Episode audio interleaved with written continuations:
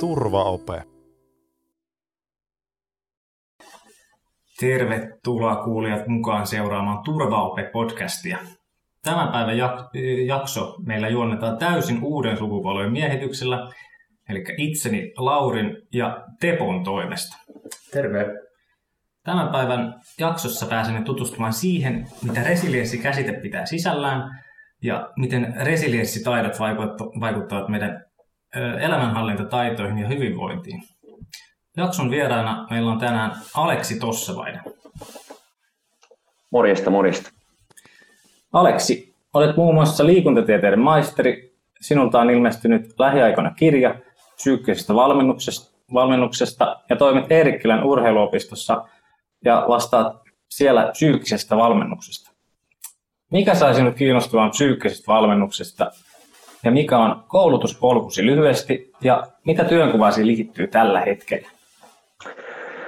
Joo, tota, mistä se kaikki oikeastaan alkoi, oli, oli siitä, että itsellä oli hyvin tiukasti tämmöinen jalkapalloilija-identiteetti, eli näin itseni jalkapalloilijana ja lukion jälkeen sain mahdollisuuden lähteä Yhdysvaltoihin yliopistourheilijana ja Pohjois-Karolainassa vietin kaksi vuotta. Ja sitten kuitenkin viimeisen kahden vuoden aikana niin, niin tota, kolme polvileikkausta teki tehtävänsä ja pelihommat loppu siihen. Ja sitten tämmöinen sanonta, kun toinen ovi sulkeutuu, niin toinen aukeaa, kävi vähän niin kuin itselle, eli, eli siihen aika isoon tyhjiöön, että jos mä nyt en olekaan jalkapalloilija, niin kuka mä oon, niin kiinnostus löytyi tähän urheilupsykologiaan kautta ehkä psykologiaan yleisesti. Ja sitten mä palasin Suomeen 2015 ja mä olin niin kuin liikkaopeksi lukenut itteni Jenkeissä ja täydensin mun tutkinnon Jyväskylässä ja luin siihen päälle vielä sitten kansainvälisen urheilu- ja liikuntapsykologian maisterin tutkinnon ja sieltä asti ollaan aika monipuolisesti tämän kentän ympärillä oltu urheilu, urheilun parissa ja sitten opettajienkin parissa ja yritysmaailman parissa ja lääkärikeskuksessa on ollut valmentajana viimeiset kolme vuotta nyt täällä Eerikkilässä. Isoin työnkuva menee, menee tota kouluttajan kautta opettajan roolissa. Jalkapallo, jalkapallon puolella ja salibändin puolella on meidän strategiset yhteistyökumppanit ja niiden koulutuspoluissa ja, ja sitten noissa ammatillisissa koulutuksissa tulee eniten oltua. Siinä on, siinä on opiskeltu selvästi. Opiskeltu ja, ja ennen kaikkea koitettu myös tehdä paljon, että, että se on tärkeää saada sitä tietoa ja ymmärrystä, mutta sitten ehkä se kaikista tärkeintä on mun mielestä nimenomaan, että miten me hyödynnetään ja käytetään sitä ja se käytännön opetustyö tai valmennustyö tai mikä se oma, oma työkuva onkaan, niin se on kuitenkin aina, aina siellä keskiössä. Kyllä, että kaikki ei, kaikki ei kirjoista oppi, se pitäisi kaikkea muistaa. Hei, kerropa vielä lyhyesti, tuli, tuli tuossa tota, mieleen tuo psyykkinen valmennus, että olet ihan niin kuin sertifioitu, näitä ei ihan hirveästi ole, että mitä se, niin kuin, mitä se tarkoittaa? Joo, se on psyko, Suomen psykologiliiton tämmöinen sertifikaatiojärjestelmä ja se ei ole Suomessa ehkä mun mielestä myöskään kovin tunnettu. Eli psyykkinen valmentaja on tietyllä tavalla tämmöinen vapaa termi, eli periaatteessa kuka tahansa saa sitä käyttää, niin sen takia Psykologiliitolla on tämmöinen sertifikaatiojärjestelmä, ja se on kohtuu vaativa, eli siellä pitää olla maisterin tutkintoa ja aiheeseen liittyviä opintoja ja paljon valmennustyötä ja sparraustyötä ja, ja mä en ihan tarkkaan niitä kriteeristöjä muista, mutta se on aika, aika, aika vaativa kriteeristö, niin siellä niin kuin psykologiliiton kautta se jaetaan urheilupsykologeihin, jotka on siis psykologian maistereita, ja mä oon itse liikuntatieteiden maisteri, vaikka toisena pääaineena olikin urheilu- ja liikuntapsykologia, niin sen takia mä oon tämän psyykkisen valmennuksen sertifioinnin puolella, eli en toimi tietyllä tavalla tämmöisten niin kuin kliinisten keissien kanssa, vaan ohjaan niitä sitten eteenpäin. Okei, mielenkiintoista kuulla tästäkin vähän lisää. Meille ihan uusia, usein nämä sertifikaatit. Mutta hei, sanoit tuossa aikaisemmin vähän tästä, että tärkein on se käytäntö, miten sinne niin kuin tuo. Niin meillä on ollut tämmöinen viime jaksossa, tai kauden ensimmäisessä jaksossa, kuultiin jo vähän meidän uusien vetäjien opetusfilosofioita. Niin heitetään sulle nyt seuraavaksi haasteet. Saat yhdessä minuutissa, me laitetaan ajastimen käyntiin, niin avata vähän sun työkautta valmennusfilosofiaa. Ootko valmis? Sano, kun lähtee sekkari käyntiin. Joo, täältä tulee sitten piipitys minuutin kohdalla, katsotaan kuuluuko. Ja laitetaan käyntiin nyt. Mä sanon, että sekä mun omassa valmennuksessa että koulutuksen keskiössä on, on, on nämä ihmisten perustarpeet. Jos me puhutaan vaikka psykologisista perustarpeista, Desin ja Ryanin tutkimusnäytön mukaan, eli miten me voidaan tukea ihmisen kyvykkyyden tunnetta, että hän osaa sen asian, miten me voidaan tukea autonomian tunnetta, että hän on osallisena siinä prosessissa ja hän kokee, että hän voi vaikuttaa asioihin ja kyvykkyyden tunne, että miten hän, yhteenkuuluvuuden tunne anteeksi kolmantena, miten hän kokee, että hän on osa jengiä ja sitten toki Maslovin tarvehierarkia, vaikka sitä on tieteellisesti vähän kritisoitu, että se ei pohjaudu mihinkään, mutta se on kuitenkin käytännönläheisyyden näkökulmasta mun mielestä tosi hyvä viitekehys myös ja niiden kautta se oma valmennusfilosofia käytännössä rakentuu. Paljon näytti sekkari. Aikaakin jäi kevyet kahdeksan sekuntia, loistavasti. Pitää oppia tiivistämisen taito. Upeasti tiivistetty. Tuosta tuota, meilläkin on opinnoissa paljon puhuttu tuosta Desi ja Rajanin itsemääräämisteoriasta. Mulla oli jotenkin todella silmiä avaava. Se tuli itsellekin vähän niin kuin ekona vuosina sitä hoitti ja ajattelin, joo, on tämä ihan jees, mutta sitten tutustu siihen, että mikä on oikeasti se tutkimusnäyttö, että se on ihan valtava siellä taustalla.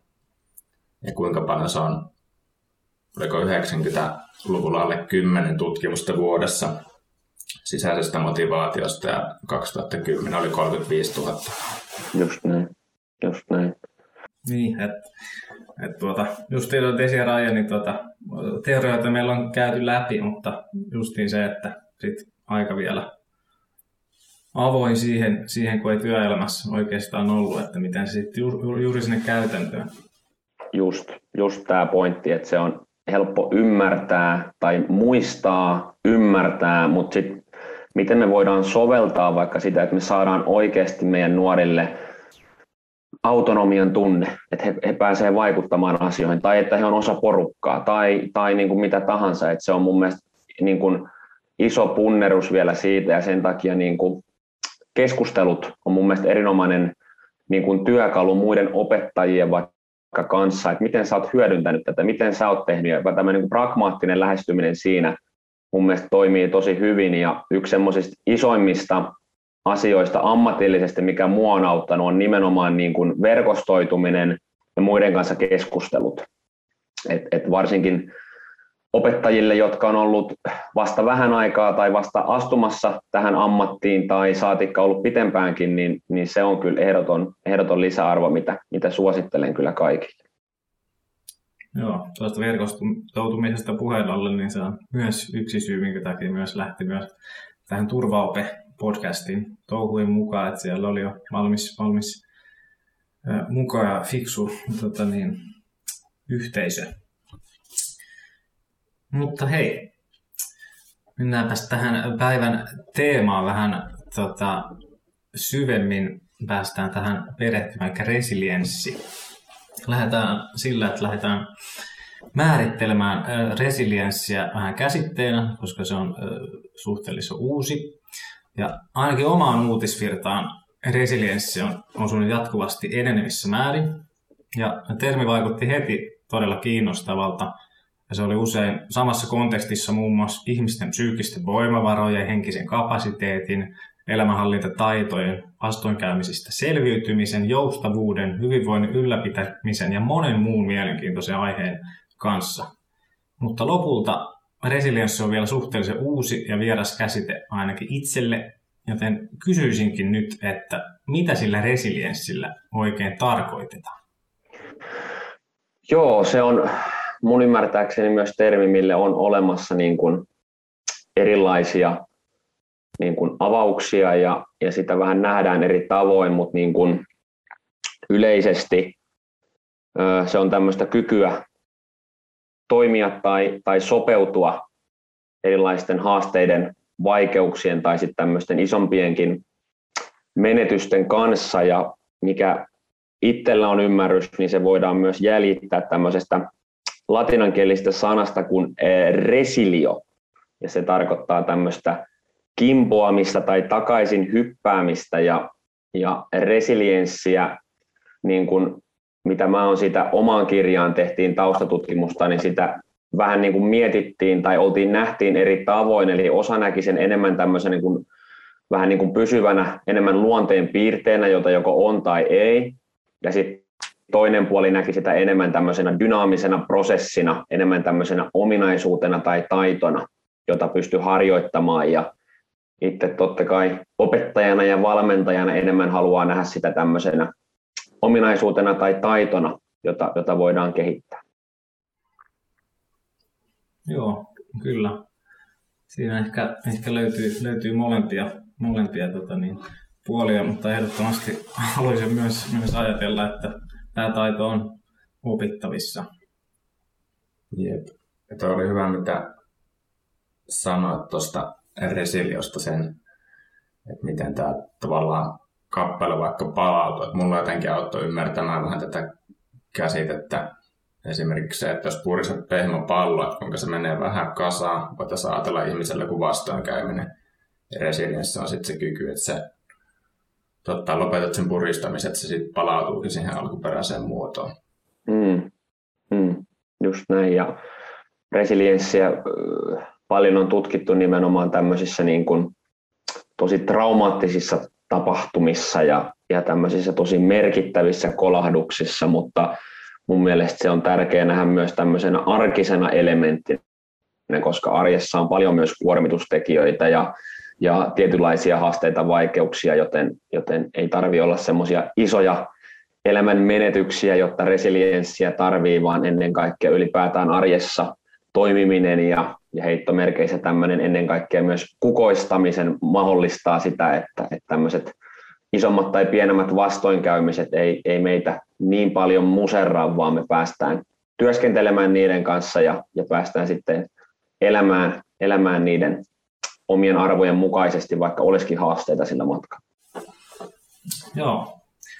Tuo, yhdyn tuohon. Mulla oli täällä, meillä oli täällä kysymyksenäkin resilienssistä ju, juuri tästä kriiseistä ja traumoista, mitä nyt päästiin perehtymään tuohon resilienssikäsitteeseen, niin sitä käsitellään niin kuin takaisin ponnahtamisesta isoista asioista, mutta toisaalta myös, että mikä se on niin kuin se arkinen elementti siinä resilienssissä. Ja tota, että kun me puhutaan resilienssistä, niin kumpaa me niin kuin, sit, sitten tar- tarkoitetaan, tai mikä se on se ikään kuin se ihmisten, ihmisten tota niin, kaipuu? Kehittää sitä resilienssiä, kuinka siitä on ehkä tullutkin aika, aika trendi, trendisana ainakin tuohon omaan uutisvirtaan, mitä nyt pääsi googlettelemaan, niin siitä löytyy jo vaikka minkälaista niin kuin suomenkielistäkin materiaalia, mitä se yleensä tulee Suomeen kumminkin vähän, vähän myöhemmin, mitä, mitä muualle.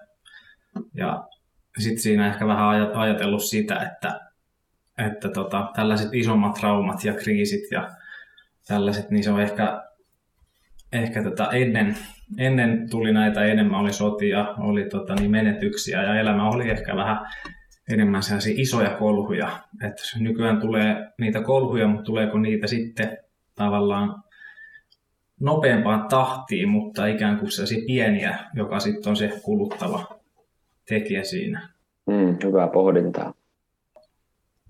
Resilienssiä mietin, että mistä se muodostuu tuota, te, teidän kirjaakin, mitä lähti sisällysluettelon tota niin, lukemaan, niin sieltä löytyi vaikka minkälaisia ikään kuin sisältöjä psyykkiseen valmennukseen.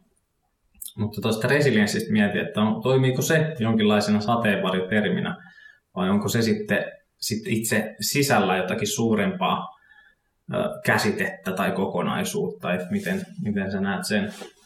Toi on tosi hyvä kysymys ja psyykkinen valmennus on myös sen verran uusi, että siihen on olemassa niin kuin hyvin erilaisia avauksia Ja esimerkkinä vaikka meidän kirjassa Psyykkinen valmennus, niin se on jaettu yhdeksään eri teemaan ja jokainen teema kolmeen eri tärkeimpään osa-alueeseen ja osa-alue vielä kolmeen yleisimpään ydinkohtaan, mistä se osa-alue koostuu.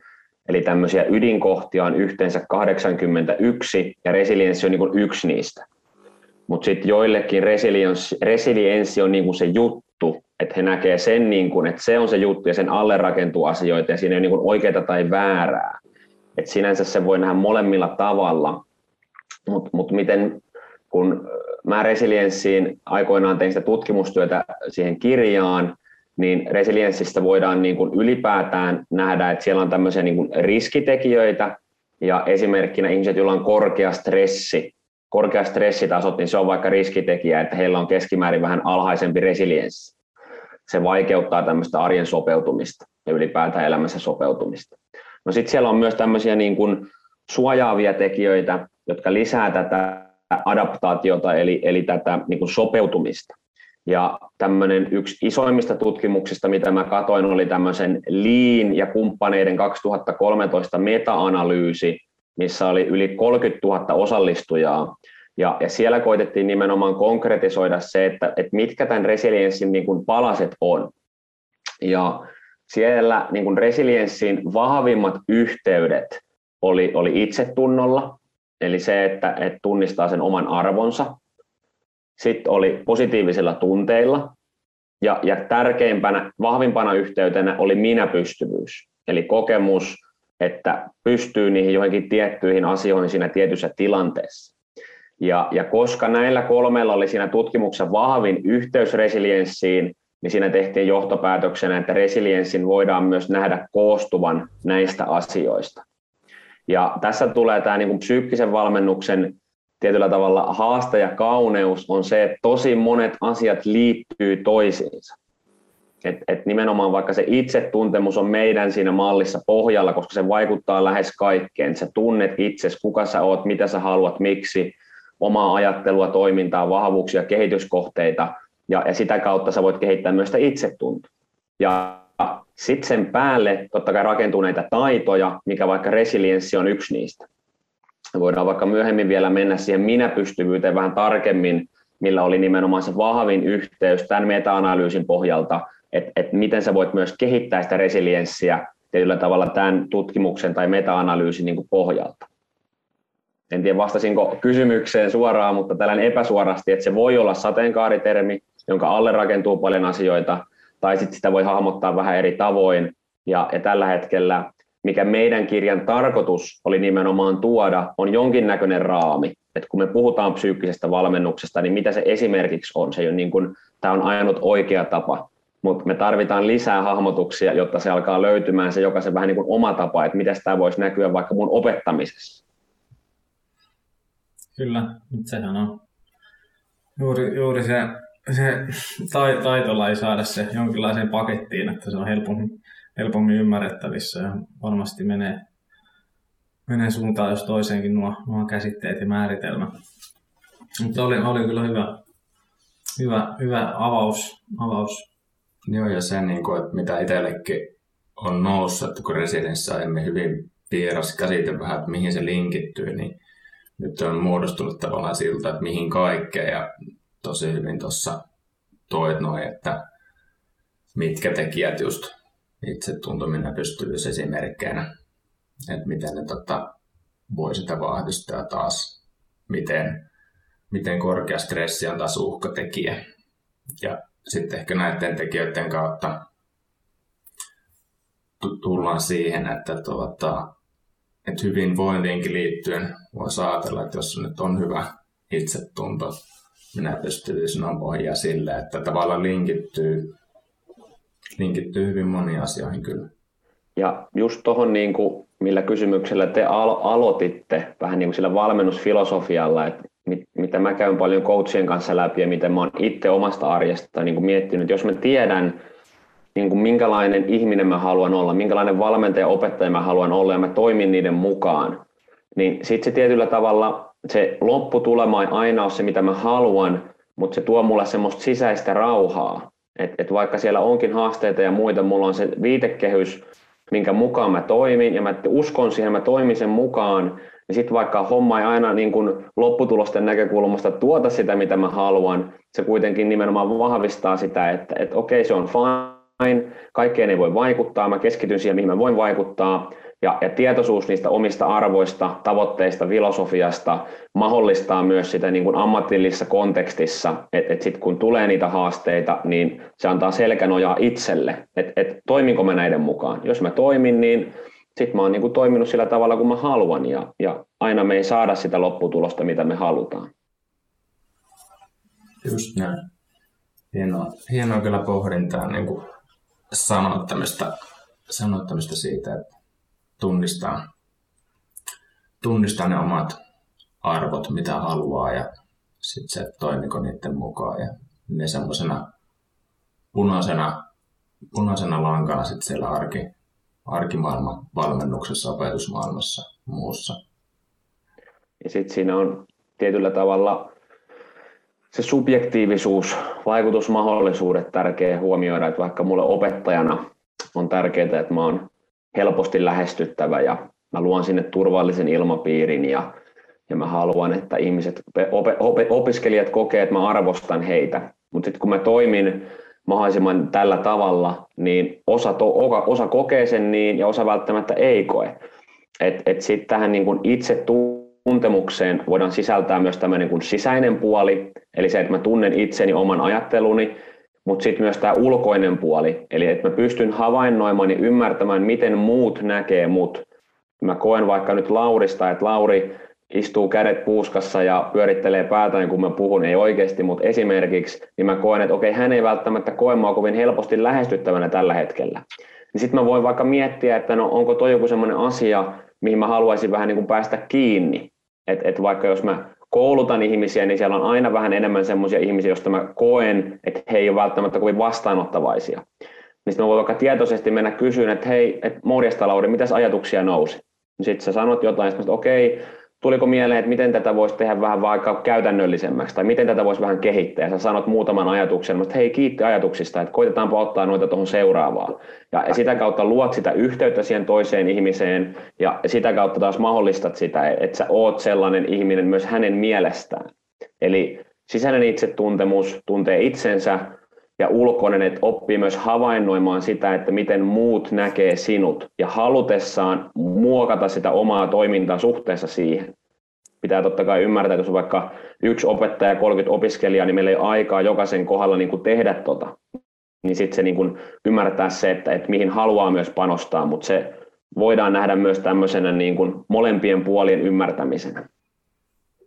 Joo, Tuo, san, sanoit tuo hyvin, itselle tulee tuosta, tuosta mieleen tämä Joharin, Joharin ikkuna, jos on tota, tuttu, että se on ainakin itse, itse auttanut käsittelemään justi, justiin noita, noita asioita, eli sieltähän löytyy se, se alue, minkä ikään kuin kaikki tietää, sinä ja muut. Sitten sieltä löytyy se alue, mikä on ikään kuin sun salainen alue, että sä tiedät itsestä, mutta sitten sieltä löytyy myös se alue, mikä ikään kuin muut näkee, näkee sut. Ja sitten siellä on vielä se salainen alue, mitä kukaan ei tiedä. Ja tässä, tässä tulee jotenkin mieleen kans, kans yksi, yksi sanonta, mitä, mitä niin kuin käyttää, että olettaminen on munausten äiti. On tavallaan se, että jos, jos mä opetan jollekin ja näyttää oppilaat vaikka, että no ei niitä kiinnosta, mutta mistä mä sen tiedän tavallaan. Joo, se on hyvä pointti, tosi hyvä pointti. Että ei saisi olettaa ikinä, ikinä mitään. Näinpä.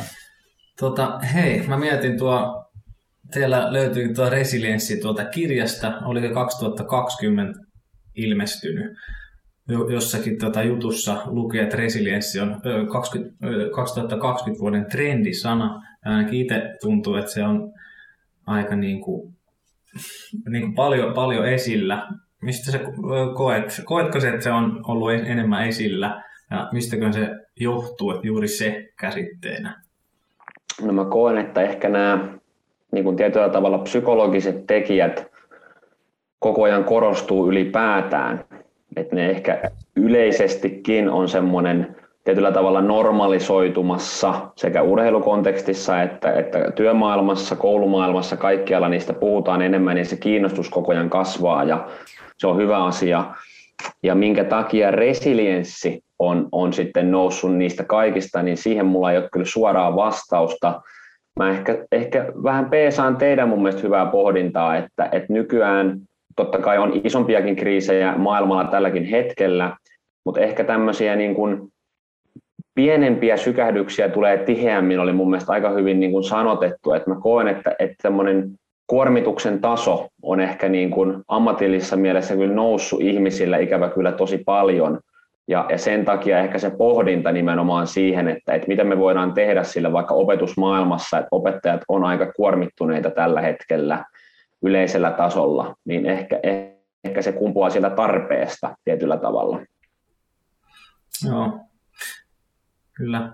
Ja sitten toki tuolla tota, pakko muistaa tämä viimeisimmät kaksi vuotta, mikä meillä on ollut tässä. En, en tiedä, koska se leimahti se resilienssi ensimmäistä kertaa, mutta sillähän on ollut aivan mieletöntä tarvetta näiden, näiden tätä tota uusien koottelumuksen koronan, koronan kanssa. Niin ja yhä uudelleen, että on kiinnittänyt huomiota siihen, että aina on tsempattu, no niin, nyt kesään mennessä, nyt syksyyn mennessä tämä on ohi. Sitten on ollut mielenkiintoista lukea uutisia, kuinka, kuinka tuota, osa ammattilaista on sitten puhunut, että ei saisi luoda turhaa toivoa, niin kuin, että jos ei tiedetä, että tavallaan monen, monen kykyä ja resilienssin sietokyky on varmasti, varmasti nyt testailtu aika urakalla tässä pitkittyneessä koronassa, korona-aikana. Kyllä, ehdottomasti, ehdottomasti. Palataan ihan kohta vähän myöhemmin vielä sitten tarkemmin tuohon, mitä vähän mainitsitkin, että miten tuota opettaja esimerkiksi voi sitten kehittää resilienssiä ja miten me voidaan tuoda siihen kouluihin. Mm. Ja itsellä tuli tuosta äsken, sun äskeisestä puheenvuorosta omista, omista pohdinnoista myös mieleen, mitä, mitä resilienssi ikään kuin jotenkin nähnyt sen ikään kuin tavallaan se sisukkuutena ja ennen vanhaa oli niin paljon vaikeampaa ja siellä selvittiin ja näin. Ja sitten jos, jos katsoo niin omia isovanhempia, mitkä ovat aivan erilaisessa tota niin, maailmassa, siellä on ollut todella paljon sietämistä, mitä sitä miettii, että voi vitsi, miten niin kuin tuolla jaksaisi. Mut, mutta sitten tavallaan tämä niin kuin, nykyajan hektisyys ja ikään kuin informaatiotulva, että koko aika pitää olla jossakin tekemässä, onkin tavallaan just niitä isompia kolauksia ei ole justiin, mutta sitten tavallaan se, jotenkin se kuorma yllättää, että ollaanko me ihmisinä sopeutuneita siihen, että saadaanko me hengähtää. Kyllä, ja sitten kokisin myös niin kuin tuohon ennen kaikkea ehkä korostuu nuorilla tämmöinen niin kuin sosiaalinen vertailu on, on niin kuin ehkä sosiaalisen median myötä niin kuin tosi vahvaa ja aina joku tekee jotain kivaa ja jollain menee aina paremmin kuin mulle ja joku on lihaksikkaampi tai jotain muuta kuin mä, niin se on niin kuin semmoinen loputon kuormittava maailma, mistä olisi tärkeää oppia myös vähän irrottamaan itsensä, että lähinnä vertaisi sitä kehitystä omaan itseensä ja siihen, mitä itse haluaa ja sitten sen pohjan päälle voi rakentaa myös sitä, että jos haluaa olla parempi kuin muut jollain tavalla, niin se on totta kai myös ok, mutta se, että vertaa muihin, että muut on tässä vaiheessa ja tota tai noin tekee tota, niin se on myös semmoinen tietyllä tavalla arjen kuormittava tekijä, mikä mä kokisin, että aika monilla korostuu ikävä kyllä tällä hetkellä. Kyllä. Tuo vertailusta justiin, justiin kuuleekin, miten se korostuu, korostuu nuorilla.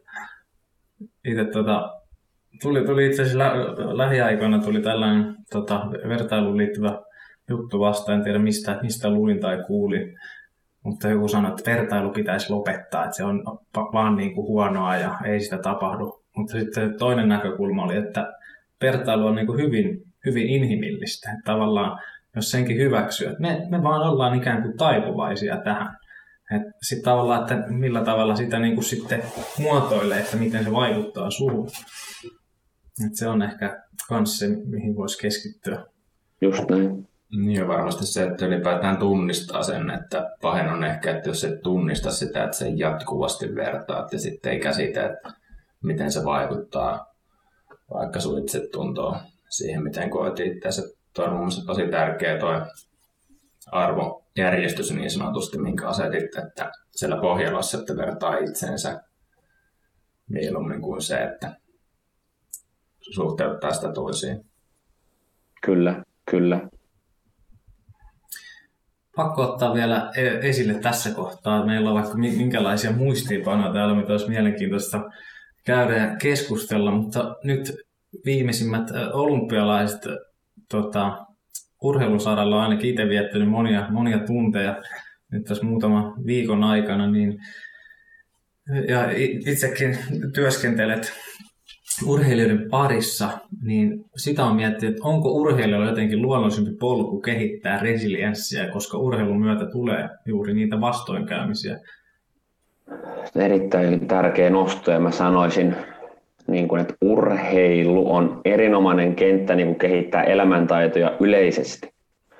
Sä nimenomaan kehität tämmöisiä psyykkisiä taitoja, sosiaalisia taitoja, niin kuin erilaisia asioita. Sä koet vastoinkäymisiä urheilun kautta, niin kuin sä sanoit, ja sitä niin kuin tietyllä tavalla osataan normalisoida ja, ja kokea niitä, ja, ja tosi monet, jotka on urheilleet yksilö- tai joukkuetason urheilussa, niin mä koen, että he on saaneet sieltä paljon niin kuin elämäntaitoja matkaan meidän niin kuin polulle, että et kyllä mä koen, että urheilu on erinomainen konteksti nuorille ja miksei aikuisillekin niin kuin harjoittaa toki fyysisiä asioita, mutta sitten ennen kaikkea myös näitä niin kuin psykologisia ja, ja sosiaalisia niin kuin osia.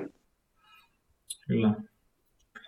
Tuli itse, itsellä tosi, todella vahvasti sun kertomuksesta mieleen, mitä sanoit, että tuli loukkaantuminen, joutui identiteettikriisiin, niin itsellä koin sen lukio, lukioikäisenä ja armeijassa uudestaan vammat, vammat tota niin, tuli, jotka sitten keskeytti sen oma urheilija-identiteetin ja sit siitä, siitä enemmän se sitten muodoutui, muotoutui lähemmäs liikuntaa, että urheilu, urheilu siirtyi sitten todella vahvasti enemmän liikunnan piiriin. Just näin.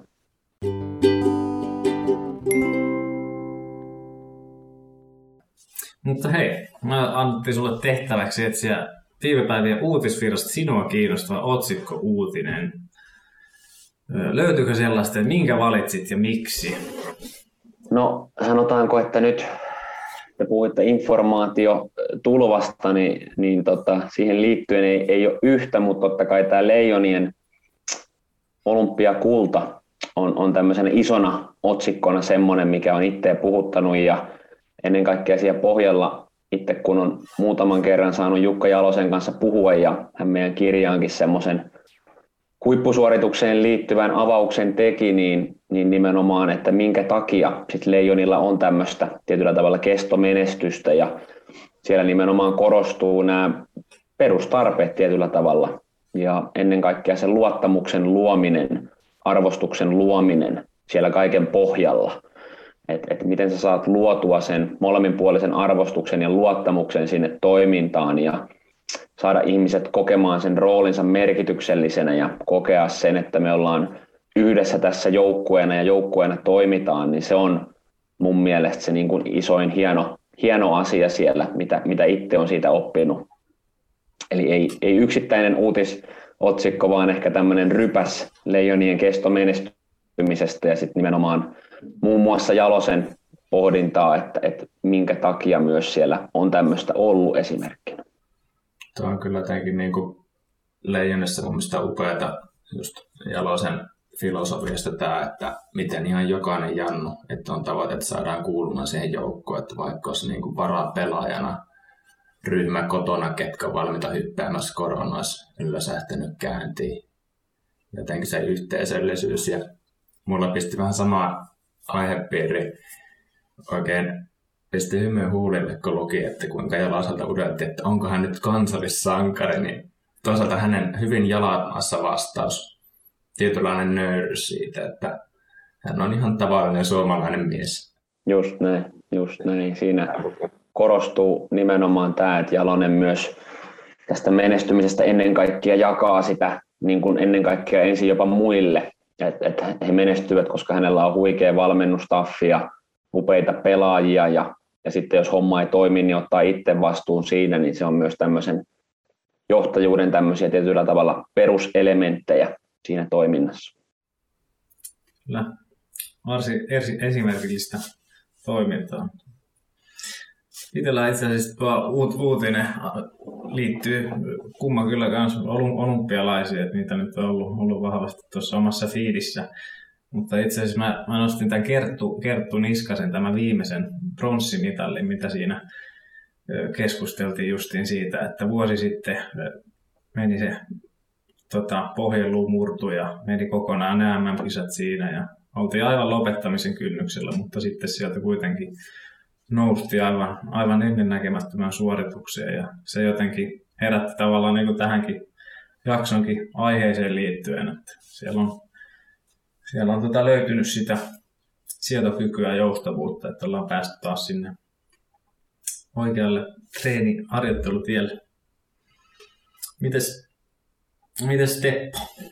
No, tota, mä valitsin uutisen vähän tämmöisen kevyemmän arjen pelastuksesta.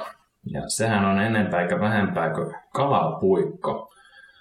Luin tämmöisen uutisen, missä testattiin kaupan kalapuikkoja. En nyt ala erittelemään kaikkia, mutta mun mielestä oli upea tälleen kalastajana huomata, että kuinka testissä pärjäs hyvinkin tämmöiset kotimaista särkikalasta tehdyt puikot.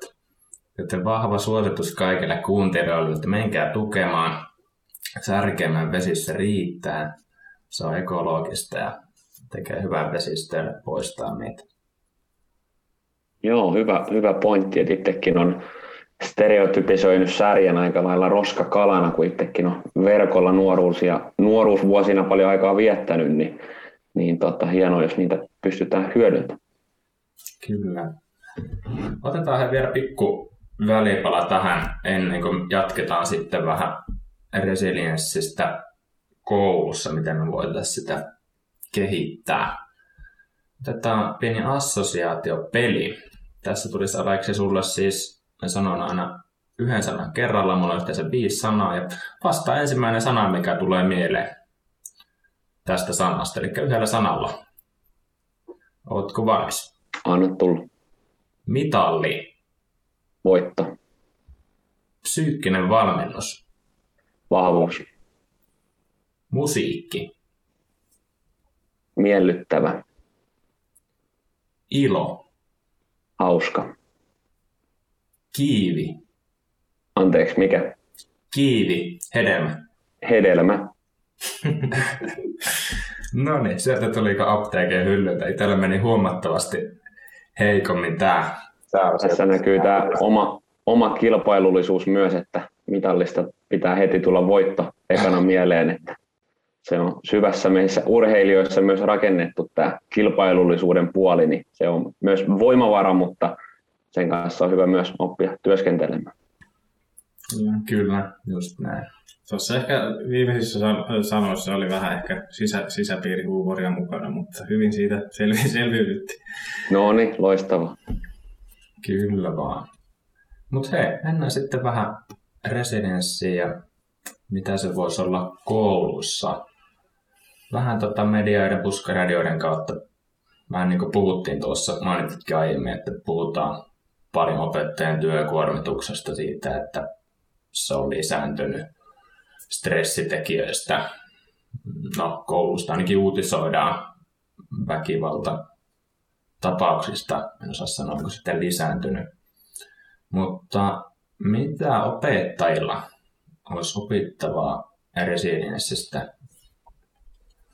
Joo, voisin lähteä tätä purkamaan kahden, kahden näkökulman kautta, että toinen näkökulma olisi ehkä ennen kaikkea sitä minä pystyvyyden tukeminen, mikä sen Lean meta-analyysissä oli vahviten yhteydessä. Otetaan se vaikka tokana esimerkkinä ja lähdetään liikkeelle tämmöisestä poliiseille Yhdysvalloissa tehdystä niin kuin tutkimuksesta, missä poliisien resilienssiä pyrittiin vahvistamaan. Ja jos opettajien työ on stressaavaa, niin Yhdysvalloissa poliisien ammatti varmaan vasta onkin. Ja siellä tämmöiset neljä iso osa-aluetta, mitä haluttiin lähteä työskentelemään, minkä kautta tuettiin sitä resilienssiä, niin ensimmäisessä tulee just tämä psykofyysis kokonaisuus huomioon, eli fyysinen osa-alue oli ensimmäinen.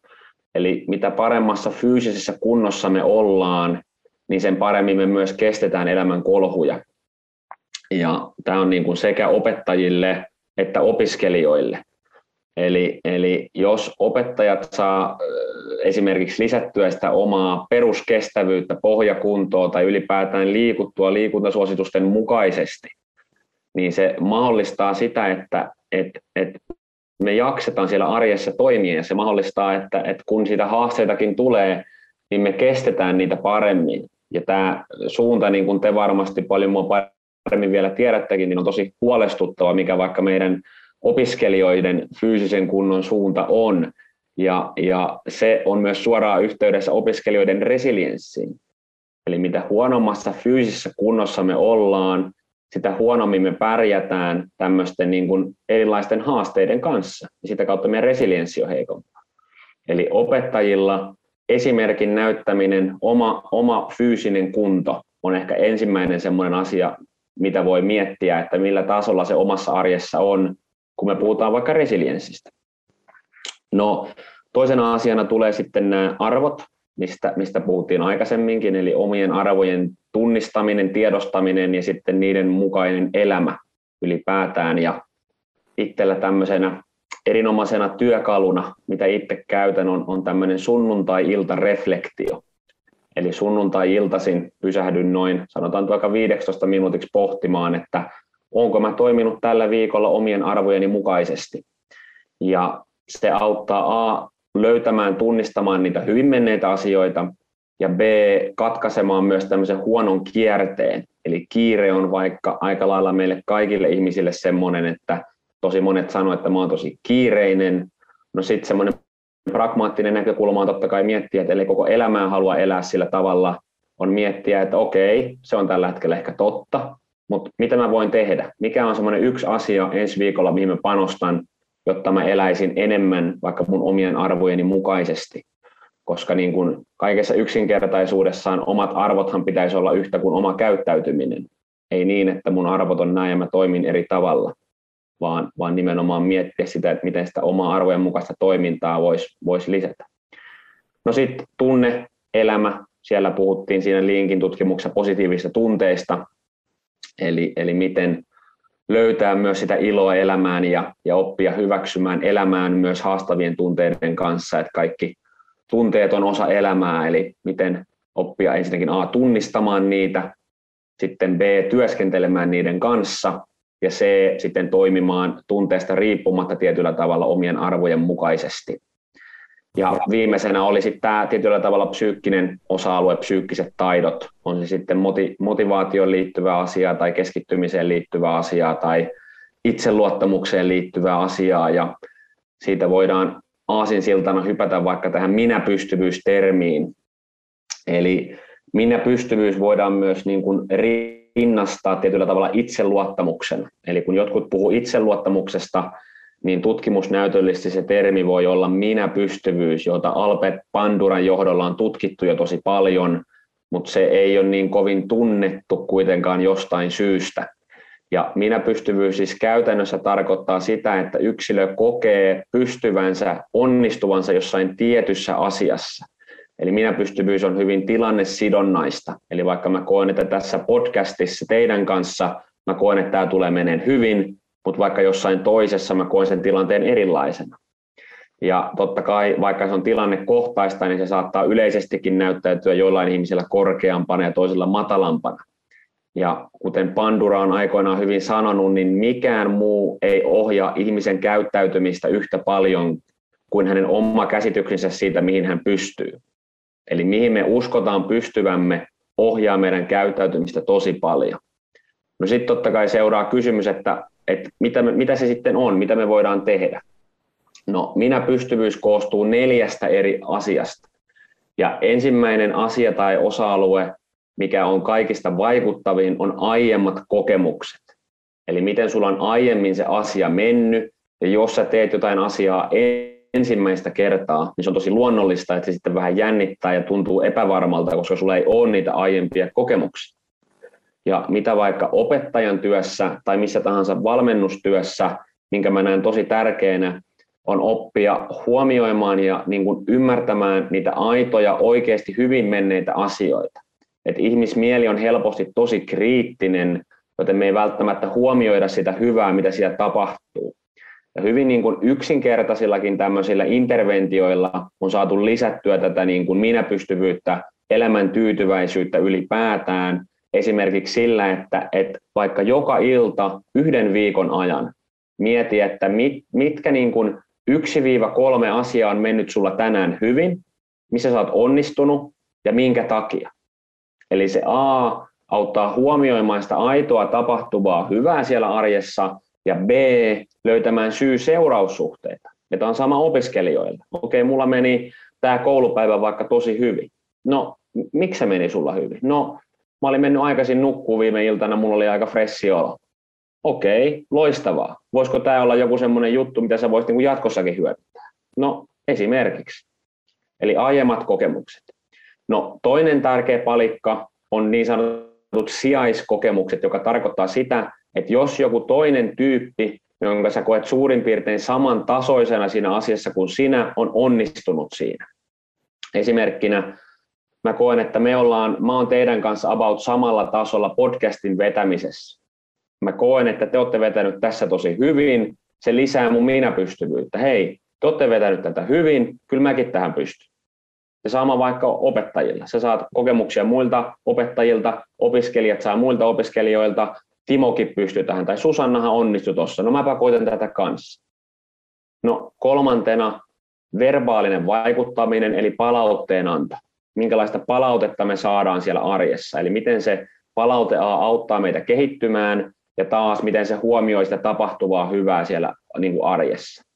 Ja esimerkkinä vaikka sivukommenttina, mikä mun opettajuuteen, valmentajuuteen on paljon myös vaikuttanut, on, on tämä Stanfordin yliopiston Carol Dweckin niin sanottu kasvun asenne, mikä löytyy myös suomeksi semmoinen kirja, olisiko se menestymisen psykologia.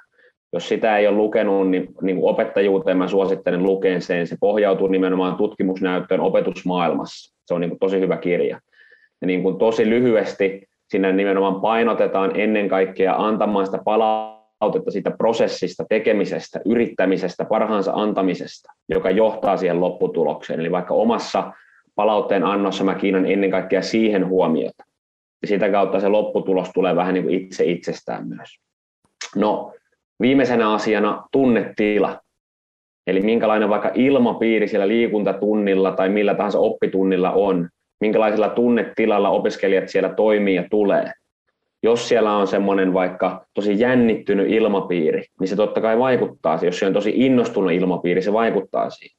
Joten kysymyksenä on, miten me saadaan luotua vaikka iloa, hyvää fiilistä sinne tunnille, joka lisää taas minäpystyvyyttä. Onko siinä alussa joku vaikka hauska pikku leikki, hauska pikku juttu, miten sä saat luotua semmoista hyvää fiilistä sinne ja sen jälkeen mennä siihen asiaan, joka mahdollistaa sitä minäpystyvyyden tunteen kehittämistä. Ja nämä samat asiat on niin kuin sekä opiskelijoilla että meillä opettajilla. No käytännössä minäpystyvyydessä Miten sä voit huomioida niitä aiempia kokemuksia? Onko se vaikka se esimerkki, mitä mä sanoin, eli päivän jälkeen miettiä, missä mä onnistuin, minkä takia. Sijaiskokemukset, nimenomaan tämä verkostointi, ajatusten vaihto muiden kanssa, palautteen anto, miten sä annat itse palautetta ja miten sä saat palautetta. Opettajan työssä ehkä haasteena on se, että me ei saada itse hirveästi palautetta. Voinko mä kollegan kanssa ottaa vaikka semmoisen sparriringin, että että vaikka kerran viikossa me vähän katsottaisiin, miten toinen toimii ja vaihdetaan ajatuksia. Sitä kautta kehittää. Ja sitten tunnetila. Miten mä voin luoda itselle hyvää fiilistä, kuuntelenko mä vaikka jonkun biisin ennen kuin mä menen tunnille, tai mitä, mitä mä koitan tehdä, jotta mä saan itse luotua itselleni hyvää fiilistä, ja sitä kautta myös jäsennettyä sitä, vietyä sitä muille.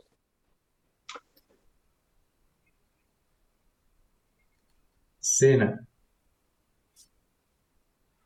älyttömän paljon tuota kyllä pointteja, että voin sanoa, että vastasit tuossa oikeastaan kaikkiin kysymyksiin, mitä olin tuossa miettinyt.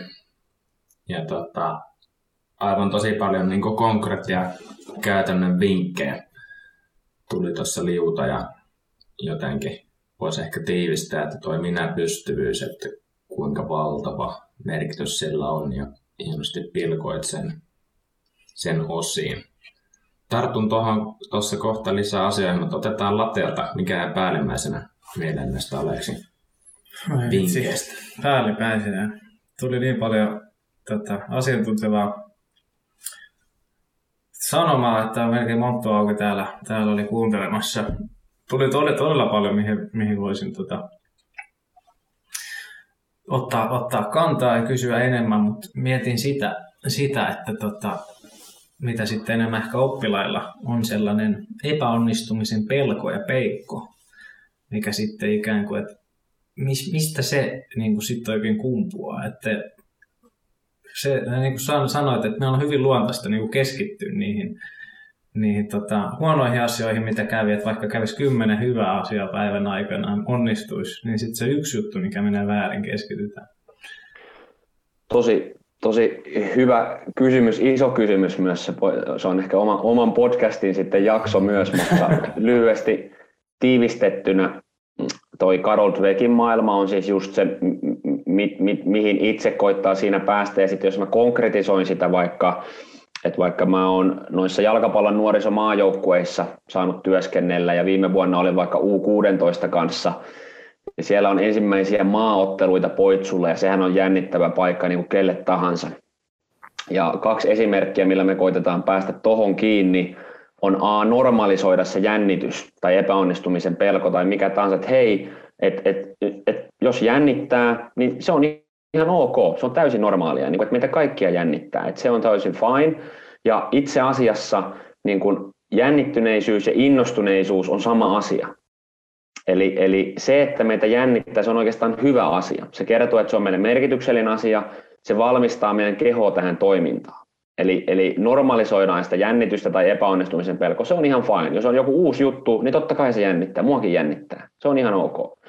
Ja, ja toisekseen sitten sanottaa sitä tietyllä tavalla ennen kaikkea siihen prosessiin, niin kuin Carol Dweckillä, että hei, tärkeintä on, että, että me, me yritetään tänään parhaamme, me toimitaan sovitulla tavalla, tehdään parhaamme sen kanssa, se riittää tänään. Niin se oma hyvä taso riittää tänään. Ja jos siellä tapahtuu epäonnistumisia, jos joku mokaa tai muuta, se on ihan fine. Se on osa prosessia. Siitä ei rankasta ketään. Ja, ja vaikka meidän mahtsissa tuplamaaottelu Islantia vastaan, niin siellä tapahtui muutama tämmöinen juttu, mistä vaikka Islanti teki maalin. Se oli fine, se on osa prosessia, sitä ei rankastu ketään. Me ruvettiin saman tien taas keskittyyn omaan toimintaan. Ja myös tuloksellisesti molemmat matsit niin kuin meni tosi hyvin. Voitettiin matsit. Mutta normalisoitiin sitä tunnetilaa, ja sanotettiin sitä, että, että jos siellä tapahtuu jotain, se on ihan fine. Täällä on turvallista myös epäonnistua. Me kokeillaan tänään uusiakin asioita. Jos, jos jotain tapahtuu, se on osa prosessia. Tärkeintä on, mitä me yritetään tehdä ja miten me reagoidaan asioihin. Jos siellä tapahtuu joku tämmöinen, niin okei, se on fine, se harmittaa, okei, koitetaan miettiä, miten me päästään mahdollisimman nopeasti taas eteenpäin. Siinä oli kattava, kattava vastaus. Tulee jatkuvasti itsekin huomaa, miten, miten se ikään kuin sanallistaminen on tärkeää, että tavallaan sitä, mitä itse oppii, että miten se ikään kuin, ei se välttämättä ole niin itsestäänselvyys sitten oppilaille tai muille, että joku asia on ikään kuin, niin kuin hyväksyttävää, hyvää, niin kuin justiin tuo epäonnistuminen. Mm. Tästä tulee tarina jostakin tota, pikkulapsesta mieleen, joka oli, jolle oli sanottu, että no niin sähän, oot, sähän ootkin hikinen. Tai jonkun treenin jälkeen, että sä oot hikinen. Ja sitten kun se ei ymmärtänyt, onko se hyvä vai huono asia, niin se oli mennyt sitten itkemään, että voi vitsi kun mä oon hikinen. että, että tavallaan... Niin, että sanojen voima ja miten, miten sitä palautetta just antaa. Ja toi kasvun asenne siis, se jotenkin tuossa kun on oma opetusfilosofia työstänyt, löysin kans ton Karol Dweckin pitää tuo kirja kyllä vielä lukasta, mutta just ton niin kuin kasvun logiikan ja ehkä sen vastakohtana tämä kiinteä logiikka, jossa ajatellaan, että me ei voida kehittää meidän ominaisuuksia. Että mulla nyt syntymässä määräytyy se, minkälaiset ominaisuudet mulla on, versus se, että ajatellaan, että voidaan niitä kehittää. Ja mulla jotenkin nousi mieleen tämmöisenä konkreettisena esimerkkinä vielä tuohon palautteenantoon että tota, helposti saatetaan aktivoida sitä kiinteää logiikkaa vääränlaisella kehumisella. Jos me vaikka kytketään meidän kehuja palautteessa, vaikka tarkoittaa syvää, mutta johonkin, että vau, ootpa tosi fiksu, kun sait nyt 8 kautta 10 oikein. Että tavallaan vahvistetaan sitä, että fiksuus olisi semmoinen synnynnäinen ominaisuus, kun se, että annetaan nimenomaan, niin kuin sanoit, korostetaan sitä yrittämistä esimerkiksi sitä työntekoa. Just näin, ja, ja ehkä lyhyenä kommenttina vaikka, mikä on aika hurjaa, että Dwekin tutkimusnäytössä jo neljävuotiailla nämä asiat näyttäytyy, eli kasvun asenteen omaavat lapset niin haluavat haastavampia palapelejä, koska he mahdollistaa oppimista ja tämän toisen puolen muuttumattomuuden asenteen sitten pikkuset haluaa helppoja palapelejä, koska jos he epäonnistuu, se osoittaa, että he on huonoja. Ja mitä mä vaikka meidän reilu kaksivuotiaalla pikkumiehellä jo huomaan, että hän tykkää palapeleistä, niin sitten siinä tulee just tämä autonomia tuen suhde.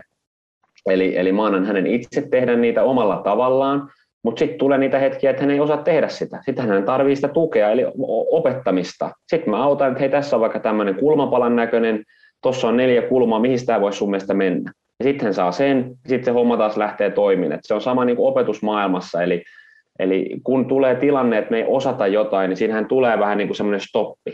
Ja, ja sitten siinä helposti tulee se, että mä en ole hyvä, mä en osaa tätä. Niin miten me voidaan niin kuin tämmöisellä tuella auttaa sitä itse myös ratkaisemaan sitä asiaa ja, ja sitten nimenomaan kiinnittää se palautteen anto siihen, että hei, hienosti jatkoit, vaikka tuli haasteita.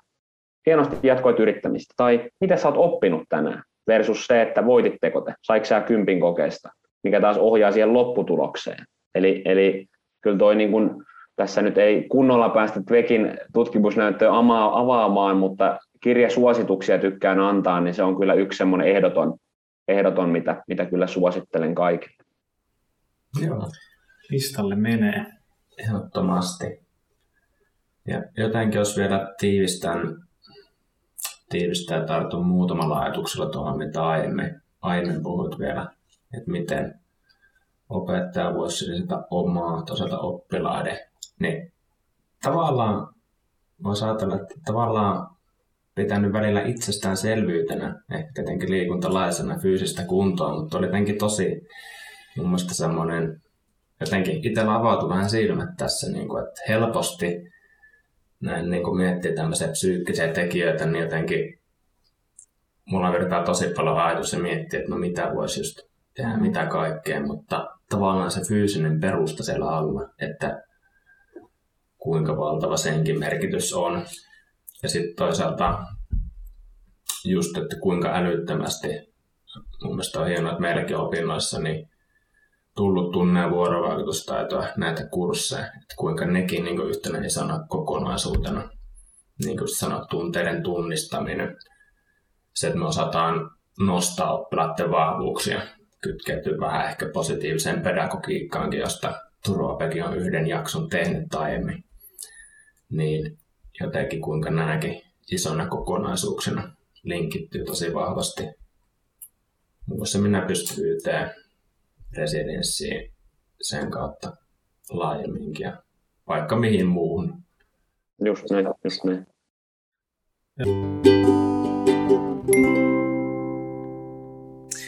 Joo, mutta tota, täällä on tullut niin paljon tota, mielenkiintoisia keskusteluaiheita tämän koko podcastin aikana. Tuntuu, että tätä keskustelua voisi jatkaa hamaan, hamaan tappiin asti resilienssi oli alustavana aiheena, mutta sieltä löytyi minä pystyvyyttä ja ties, ties, ties mitä, mitä muuta tota, niin materiaalia tässä meidän tuo jaksossa.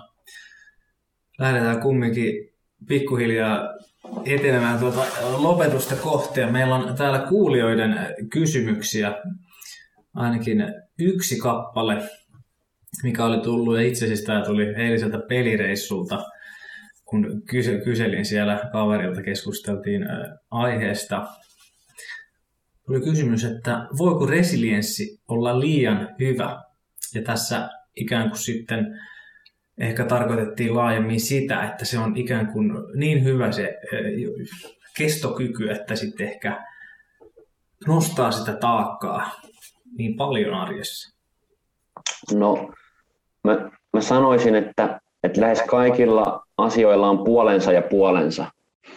Eli esimerkkinä, jos peilaan vaikka niin kuin ihan itseäni, niin itsellä on kaikenlaista isompaa tai pienempää tapahtunut ja itse vähän niin kuin tämmöisenä, jos menee vähän filosofiankin puoleen, niin tämmöistä niin kuin stoalaista filosofiaa tykkään lukea ja, ja hyödyntää myös omaan elämään, eli, eli tietyllä tavalla siinä niin kuin yksinkertaistettuna koitetaan saada tämmöinen mielen rauha ja tapahtuu vähän niin kuin mitä tahansa, niin kaikki toivotetaan vaan tervetulleeksi ja mikään ei niin kuin tietyllä tavalla vaikuta suhun.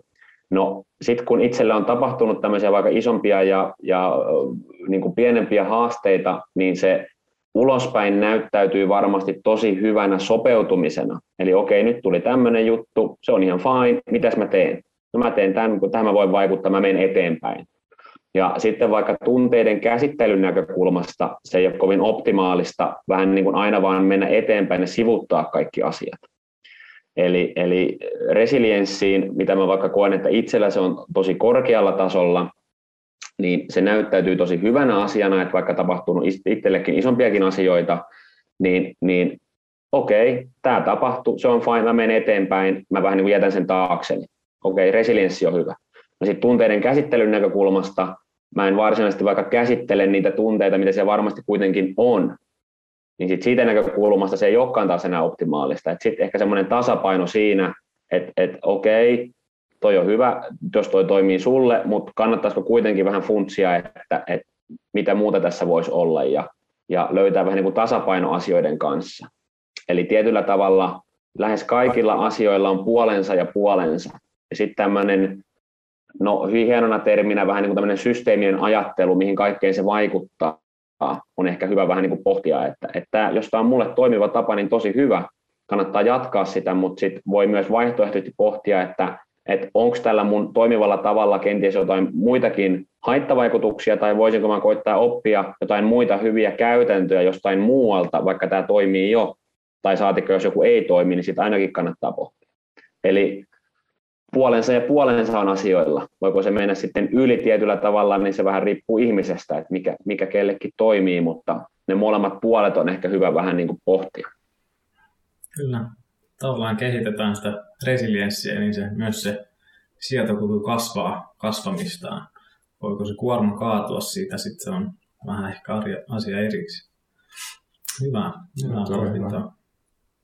hyvä nosto siitä, että asiat on harvoin mustavalkoisia ja tullaan yksilöllisyyteen ja sitten paljon reflektio myös, että miten ne omassa elämässä asiat toimii. Joo. Otettaisiko semmoinen tähän loppupuolelle pikku tiivistys? Mm, käydäänkö kierros, että miten tiivisettäisiin tämän päivän keskustelun pohjalta ohjenuora resilienssin kehittämiseen? Yksi vinkki.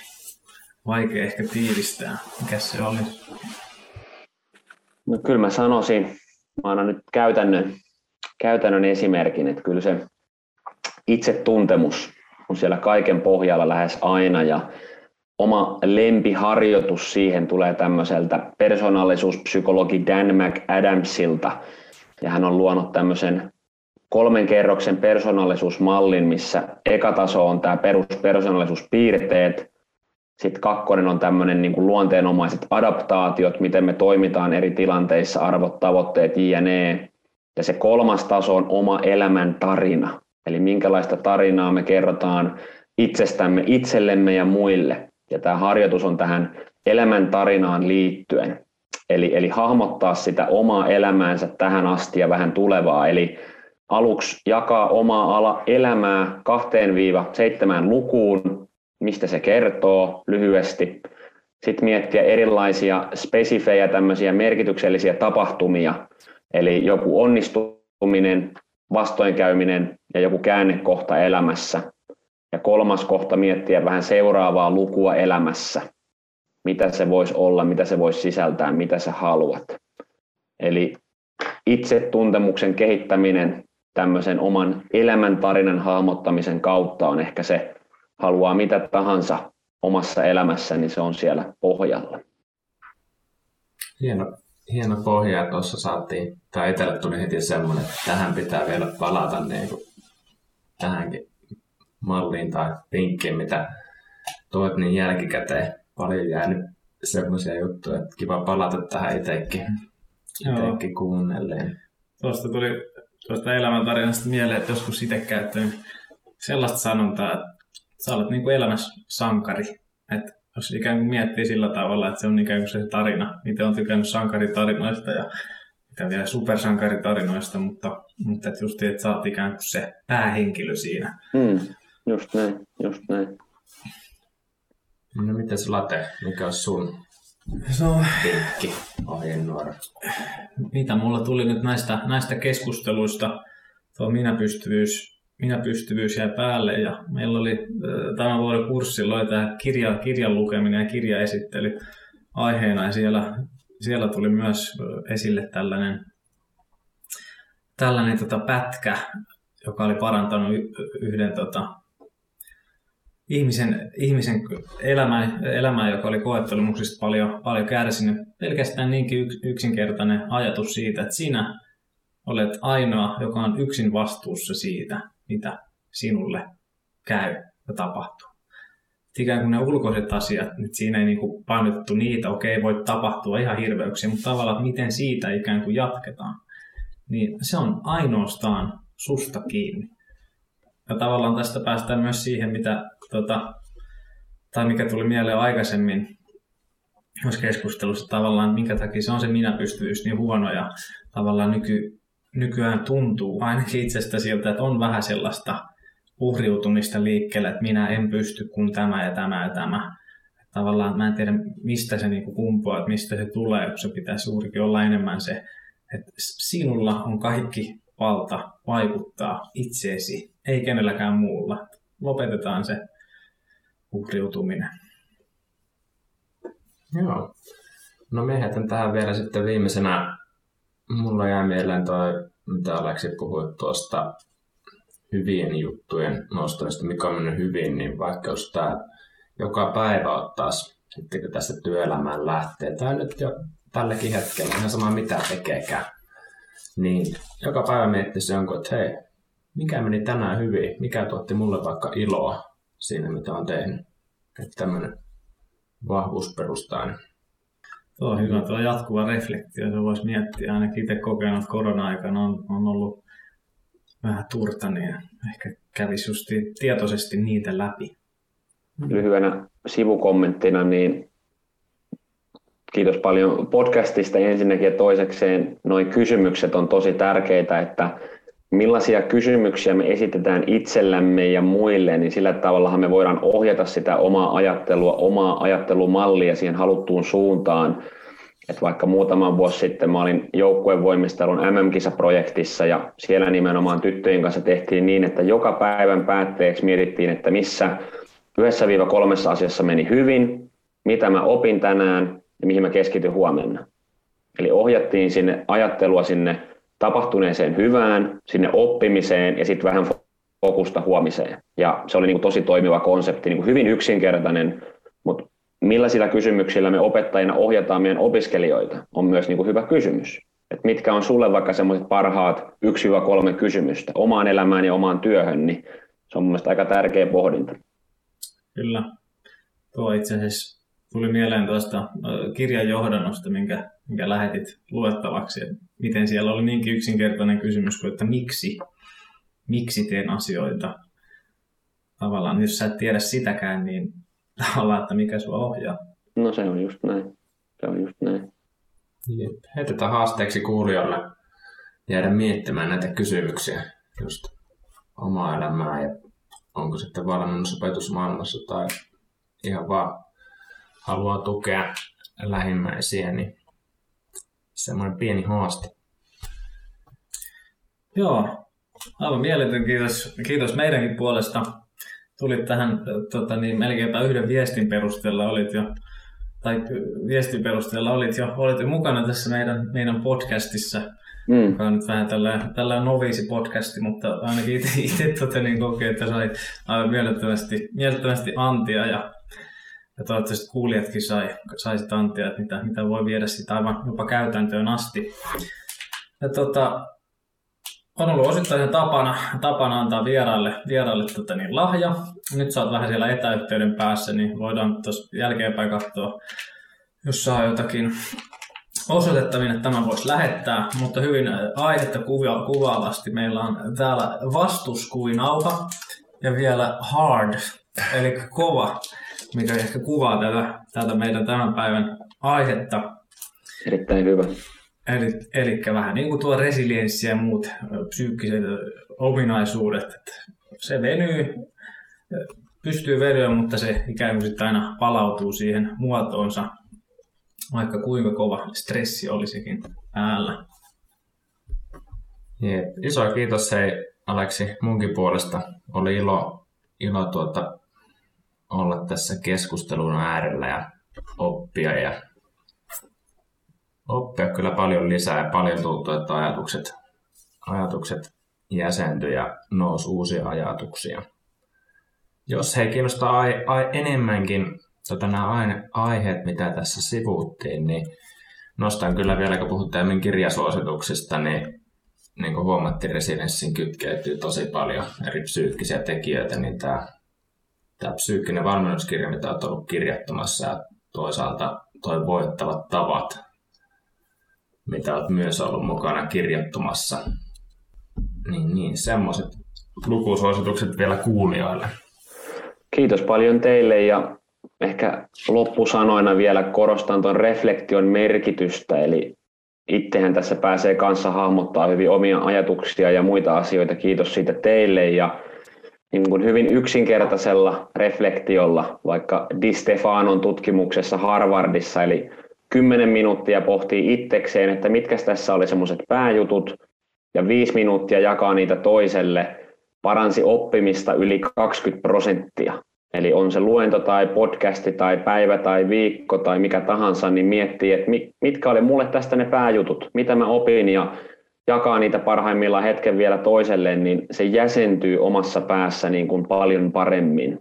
Eli se on kanssa semmoinen kyllä hyvin yksinkertainen toimintatapa, mitä itse vielä lopuksi, lopuksi suosittelen kyllä kaikille, esimerkiksi tämän podcastin jälkeen. Kyllä. Tuo kuvaa aivan mielettömän hyvin juuri sitä ikään kuin tunnetta, mikä tässä on ollut viimeisen kahden vuoden aikana, mitä opintojen alussa aina luentojen jälkeen mentiin yhdessä sinne tänne tonne syömään, keskusteltiin niistä asioista, mitä heräs. Ja nyt ikään kuin se on jäänyt vajaaksi, että miten se tuntuu, että ainakin vaikuttanut siihen mahdolliseen oppimis- oppimiseen. Ihan varmasti. Kiitos paljon teille.